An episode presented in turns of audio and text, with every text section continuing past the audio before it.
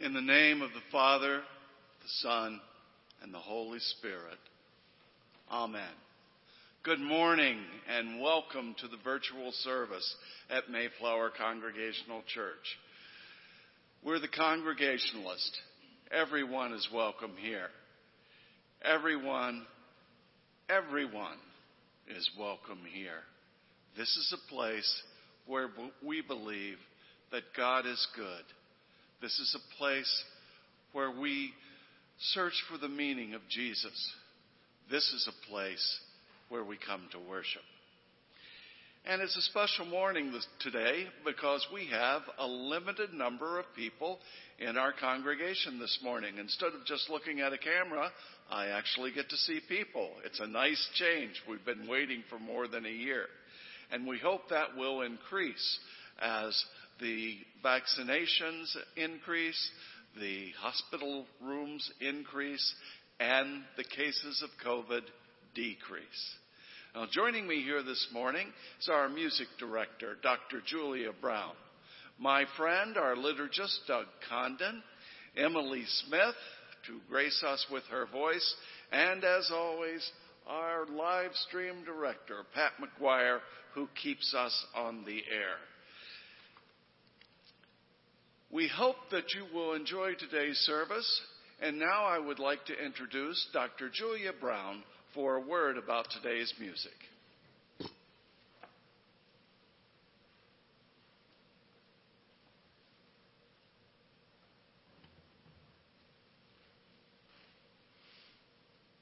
First, I want to say how happy I am to see you in the sanctuary today, representing our full uh, family, church family. It's wonderful to have you here. We've been waiting for this for a long, long time.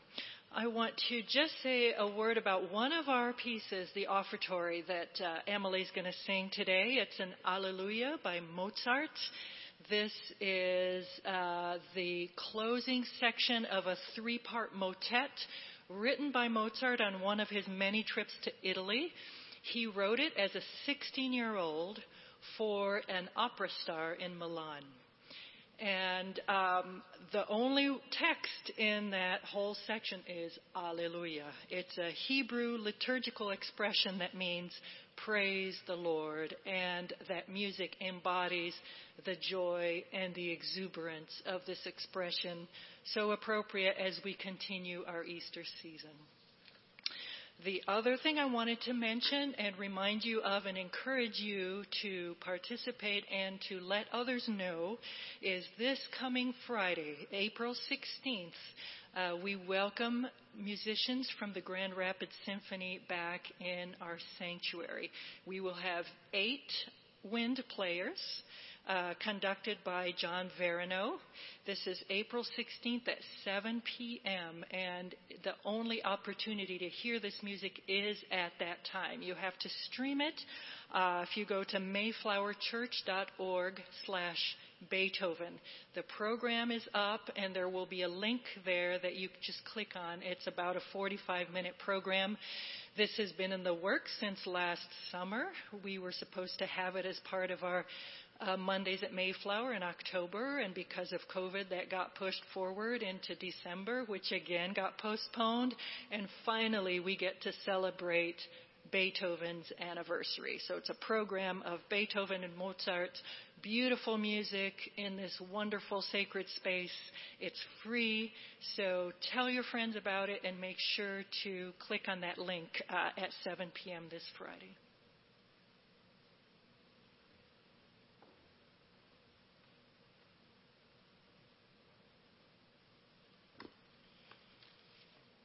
Thank you, Julia. Two other quick announcements. We had to cancel our main or delay our main Easter service because of the sudden illness of one of our contractors. Julia, who has been working like crazy to get it together uh, with her son Alex, is going to have the delayed Easter service available for, for uh, video streaming soon. Uh, we hope to have that up sometime later in the week. I would also like to say that the Reverend Ruth Bell Olson is not here this morning. She's wrapping up spring break with her family. And now it's time for us to center. Take a deep breath in breathe out slowly. We're in the presence of the holy. We are in the very presence of God. Let us gather together, whether live streaming or here in the sanctuary. Let us gather together and worship in spirit and in truth.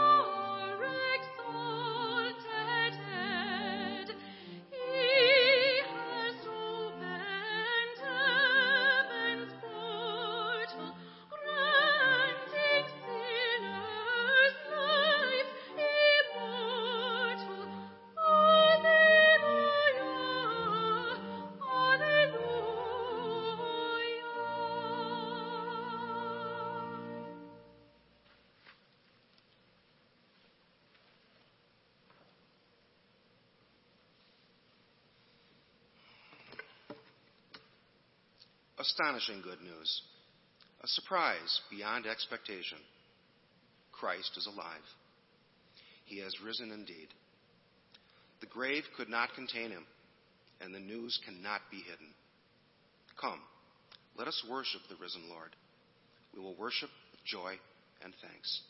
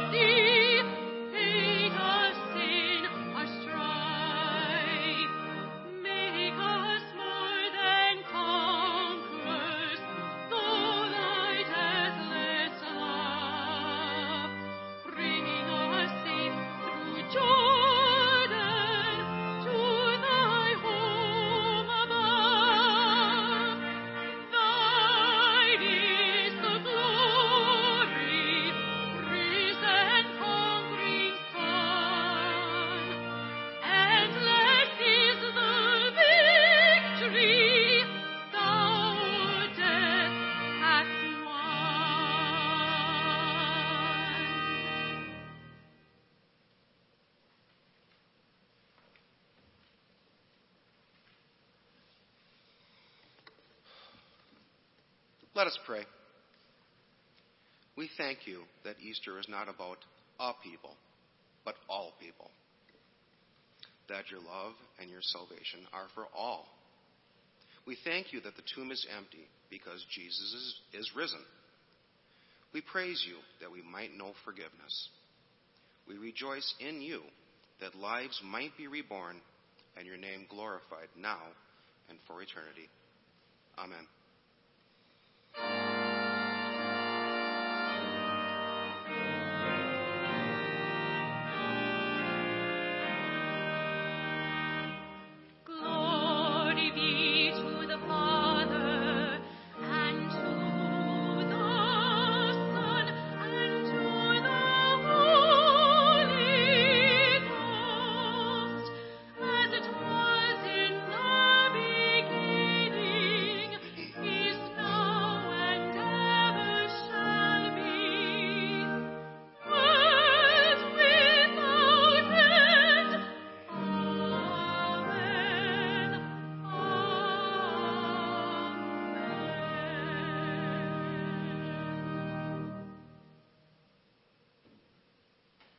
first scripture reading today is from 1 John chapter 1 verses 1 through 9.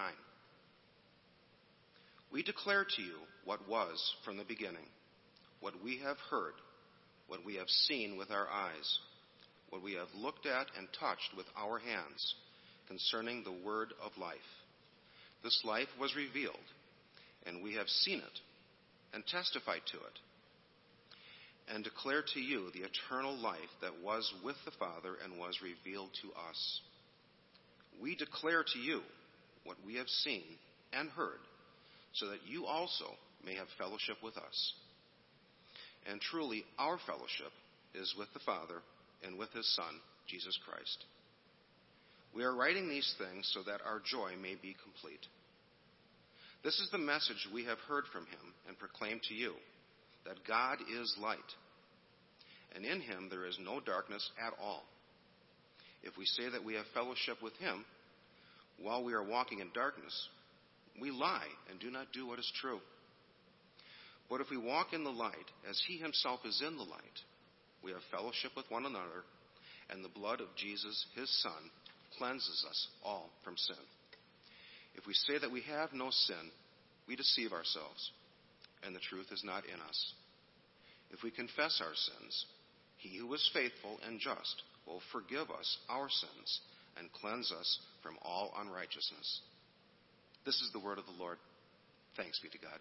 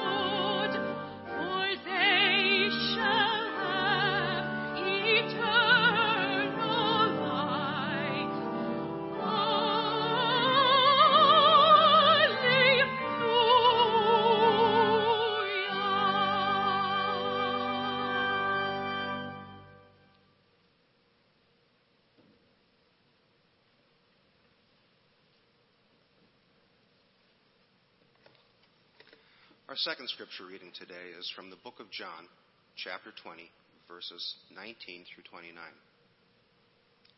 When it was evening on that day, the first day of the week, and the doors of the house where the disciples had met were locked for fear of the religious authorities, Jesus came and stood among them and said, Peace be with you.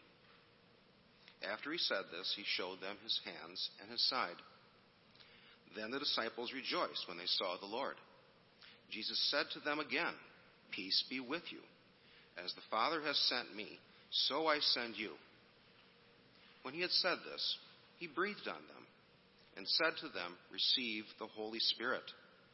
If you forgive the sins of any, they are forgiven them. If you retain the sins of any, they are retained. But Thomas, who was called the twin, one of the twelve, was not with them when Jesus came. So the other disciples told him, We have seen the Lord. But he said to them, Unless I see the mark of the nails in his hands, and put my finger in the mark of the nails, and my hand in his side, I will not believe. A week later, his disciples were again in the house, and Thomas was with them. Although the doors were shut, Jesus came and stood among them and said, Peace be with you. Then he said to Thomas, Put your finger here and see my hands. Reach out your hand and put it in my side. Do not doubt, but believe. Thomas answered him, My Lord and my God. Jesus said to him, Have you believed because you have seen me? Blessed are those who have not seen and yet have come to believe. This is the word of the Lord. Thanks be to God.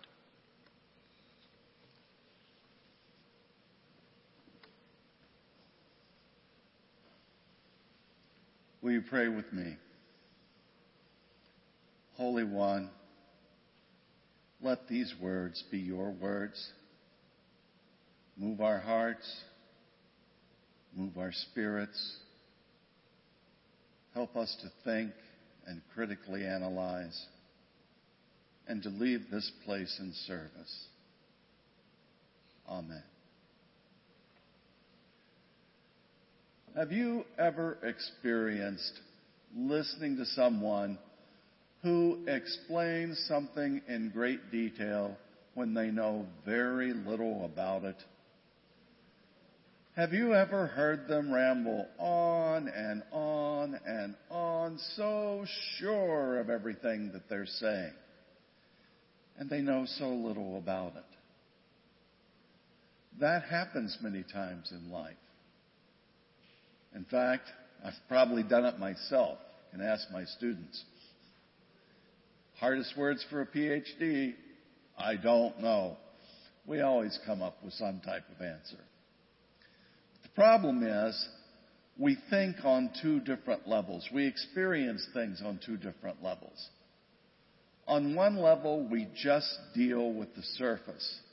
The surface has little complexity. The surface has obvious answers. The answers aren't answers at all many times. But we believe them because we don't understand the depth of the issue. When we go into depth, it's another matter. As we get into the richness of an issue or the depth of a problem, we begin to see complexity upon complexity. We start to see that things are tied together in ways we never dreamed of. And we see that the issue is extremely complicated and there isn't a superficial answer.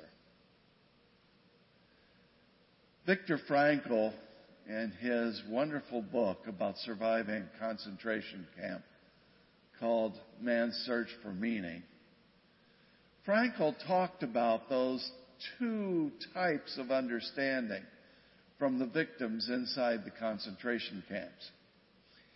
He said the people who answered issues with the surface, on the surface, People who had trite little sayings or things that they had just believed all their lives. They knew they were true and they didn't have to prove them. Frankl said those were the first people to break. Those were the people who couldn't take it. But the people who had depth, the people who saw complexity, the people who saw interrelations, said frequently they developed an instinct for survival, the ability to survive, and a profound depth of religion. Seems strange that that would happen in a concentration camp. As we look at the Gospel of John this morning, we can see something that can be experienced on the surface. In fact, it sounds like a medieval morality play. Jesus appears to the, the disciples. The disciples are going, Hallelujah! They're all happy about it. Thomas isn't there. Thomas comes in and they said, We've seen Jesus. And Thomas says, I won't believe that you saw Jesus until I can put my finger in his hand and my hand inside his spear wound. Otherwise, I don't believe you. Well, then Jesus appears to Thomas. And Thomas says, Now I believe. That plays good in a church in England in 1150. And all of the congregation can see, I don't want to doubt. But that's a surface understanding of that story. That's not digging into the richness of the scripture. Robert Alter, in a wonderful book called uh, dealing with uh, Hebrew narrative, called The Art of Biblical Narrative, Alter argues that we wouldn't approach a piece of literature just on the surface, a piece of great literature. And we shouldn't approach the Bible like that. He says Hebrew storytelling is an art form. And as we look at structures of Old Testament stories, what we see in the narrative is a good concept placed on one side, a bad concept placed on the other, a protagonist that must decide, and the intervention of God. It's presented in all types of fantastic ways, from axe heads floating for Elisha to a sacrifice for Abraham or a dream for Jacob. There's a richness to the stories that you get with a literary analysis of the Bible. John writes in a Hebrew tradition. In fact, uh, one of my seminary professors said, John may be the most Jewish of all the Gospels. John uses literature as an art form, and it's used in today's story. Think about it. Last week, Ruth read a passage about Mary in the garden. She sees a person she believes to be the gardener and goes up to him and the gardener turns and lo and behold, it's Jesus. He's unrecognized at first. That's a motif John is using. He will use it with Thomas, repeating the same thing that happened in the garden. And it will be used again in the 21st chapter when three of the disciples are out fishing. They look on a shore and they see a person. They don't know who the person is. And then one of them recognizes Jesus, jumps in the water to swim to him. The other two come in, and then they recognize that it's Jesus. Why this? Because it's the nature of faith. We believe in something that we can't see. We believe in something that we can't touch. We believe in something that can only be experienced. We believe in something that can change our lives. And on the surface, we can articulate that. But in the depths, we can only be lost in the mystery. John understands this. Is that the reason Jesus says to Mary in the garden, Don't touch me. I haven't ascended yet to my Father. Is that the reason Thomas says, Unless I see it, I won't believe it? Is that the reason that three fishermen look on a shore and wonder who the person is? John is using literary skill. It's reflected in the Johannine epistles, too. That wonderful reading that Doug just gave us said, We tell you what we've heard from the beginning. We're telling you so that your joy may be complete. We're telling you because God is light. And in God, there is no darkness. We're telling you so you can come to the light. What is that light? We don't really know. We can't really describe it. But we know when it happens.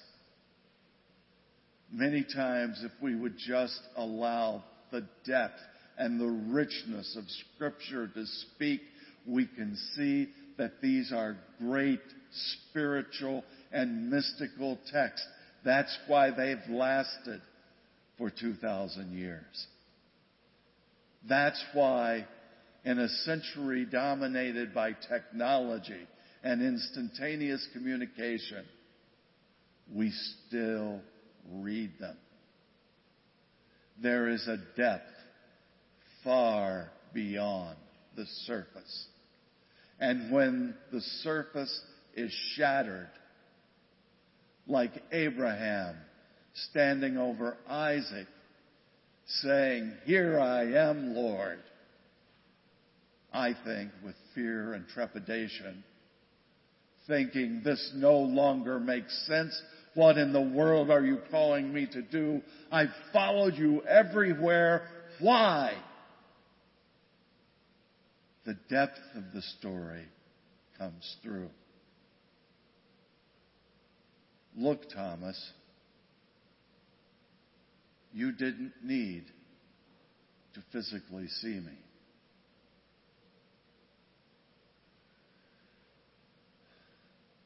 E.B. Sledge wrote an amazing book called With the Old Breed about his experiences in the Pacific in the Second World War. He was a Marine mortarman. Well, you may be familiar with that, with the HBO miniseries, The Pacific. Part of it was based on Sledge's book. Sledge talked about a battle on one particular island that had been horrible. And the battlefield was covered with mud. There had been suffering. He had lost friends.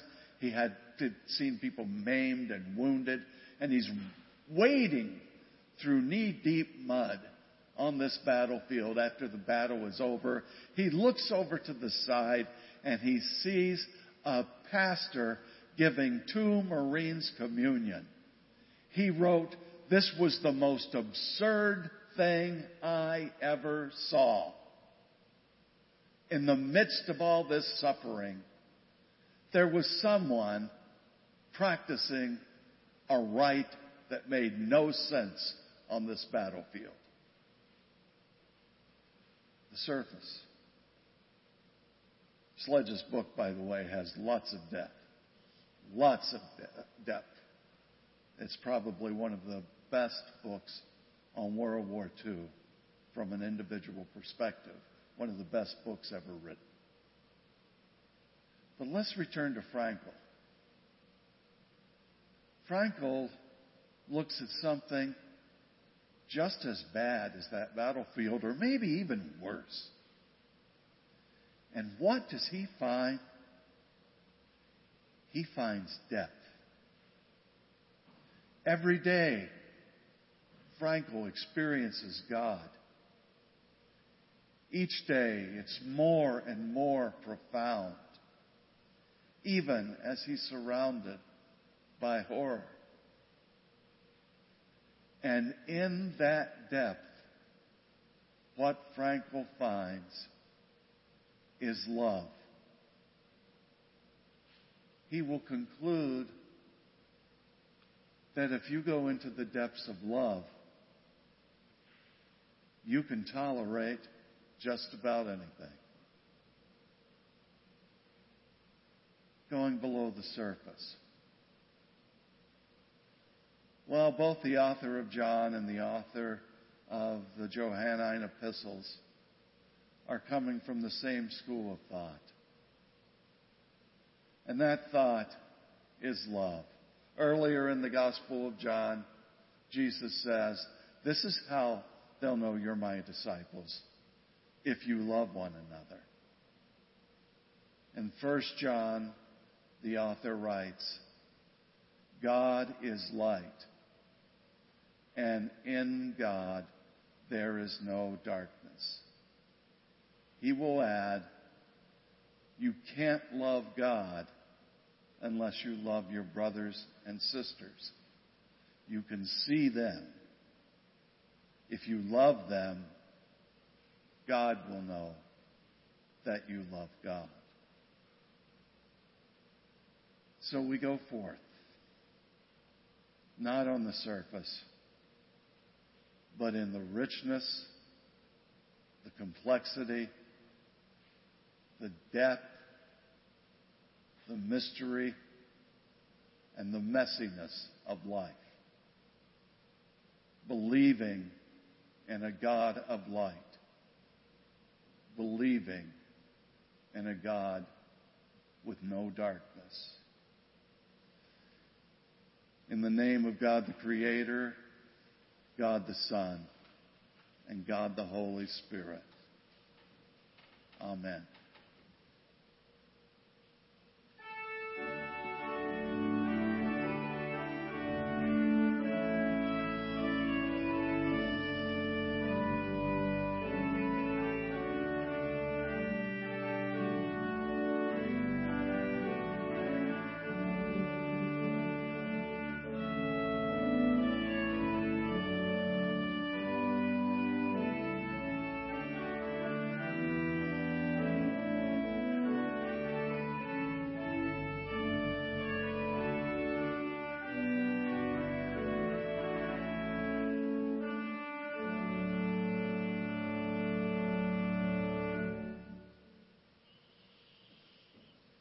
And now we thank you for the gifts and donations that you have made that have allowed Mayflower to remain open and broadcasting during this awful pandemic.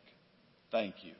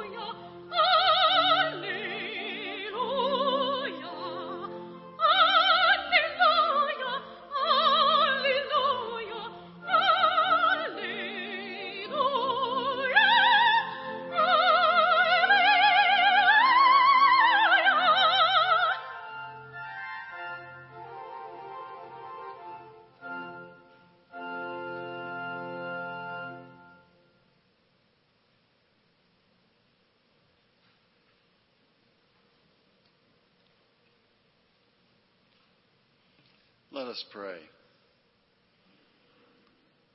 We thank you, O Lord, for the gifts that you have given us and ask that the gifts we give go to benefit the mission of Mayflower. In the name of Jesus the Christ. Amen.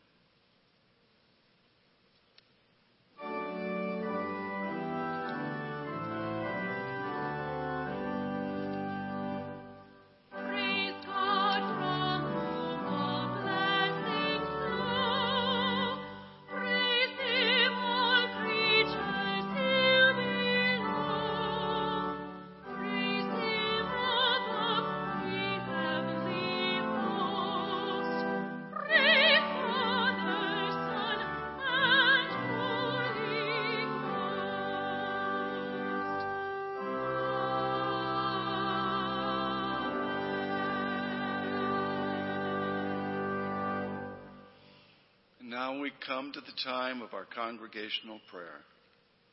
Will you join me in prayer?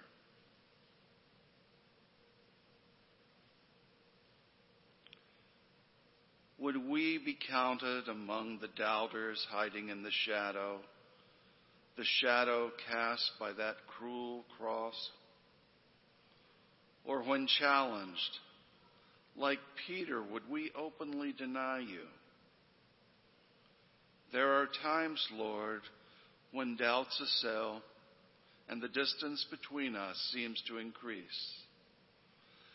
There are time, times, Lord, when sin has its hold. Sin holds like a barrier between us that will not move. Who is there? Who can we turn to? What do we feel why are we so overwhelmed? Who can roll away the stone and reveal the empty tomb? No one but you. No one but you. Love poured out, infusing this world with rivers of grace and hope of rebirth. Love poured out into these hearts who drink from a stream that never runs dry. When our faith is short of understanding through the things we see and hear, forgive us.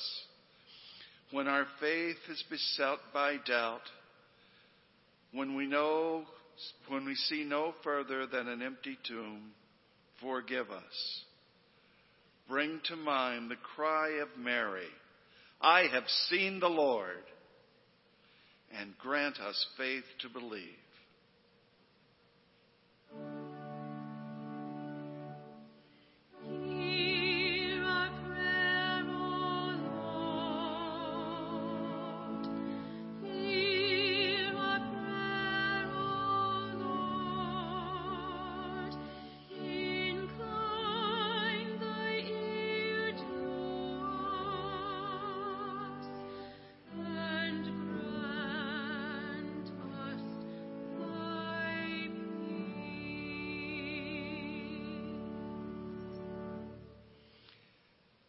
Thank you in the midst of this live stream that your house is open once again.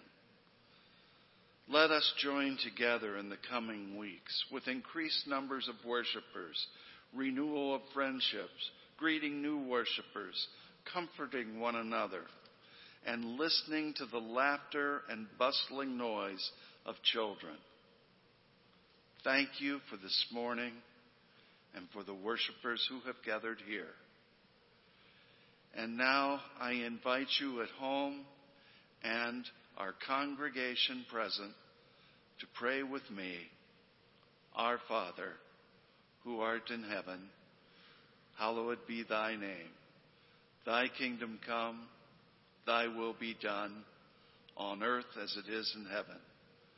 Give us this day our daily bread and forgive us our debts as we forgive our debtors. Save us from the time of trial and deliver us from evil.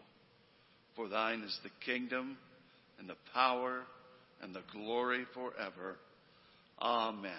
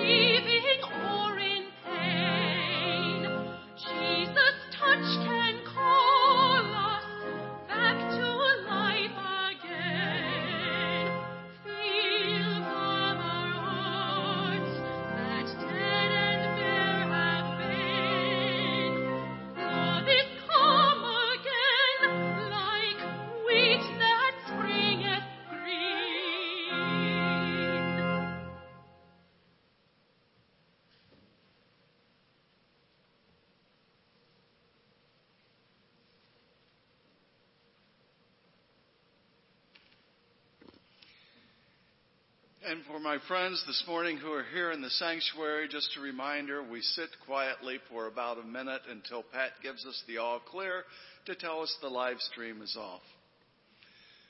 To my friends who are watching on live stream or watching on YouTube later, go from this place with joy. Go from this place with a comforted heart. Go from this place knowing that you are not alone and go from this place knowing that we're going. We're all going to be back here soon. Go from this place in faith. In the name of the Father, and the Son, and the Holy Spirit. Amen.